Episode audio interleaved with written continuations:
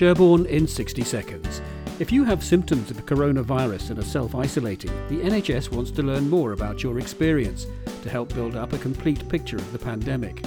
Anyone with potential COVID 19 symptoms is being asked to use the new online coronavirus status checker. Health Secretary Matt Hancock says the information will help the NHS allocate resources where they're most needed.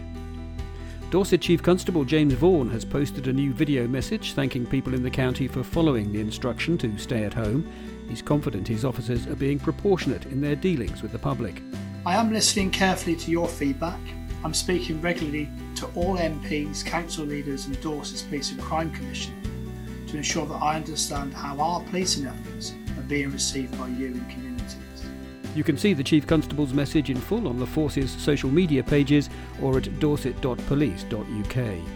Don't forget you can help Sherborne Viral Kindness Group provide more free meals next week by donating to the GoFundMe Sherborne Community Kitchen page.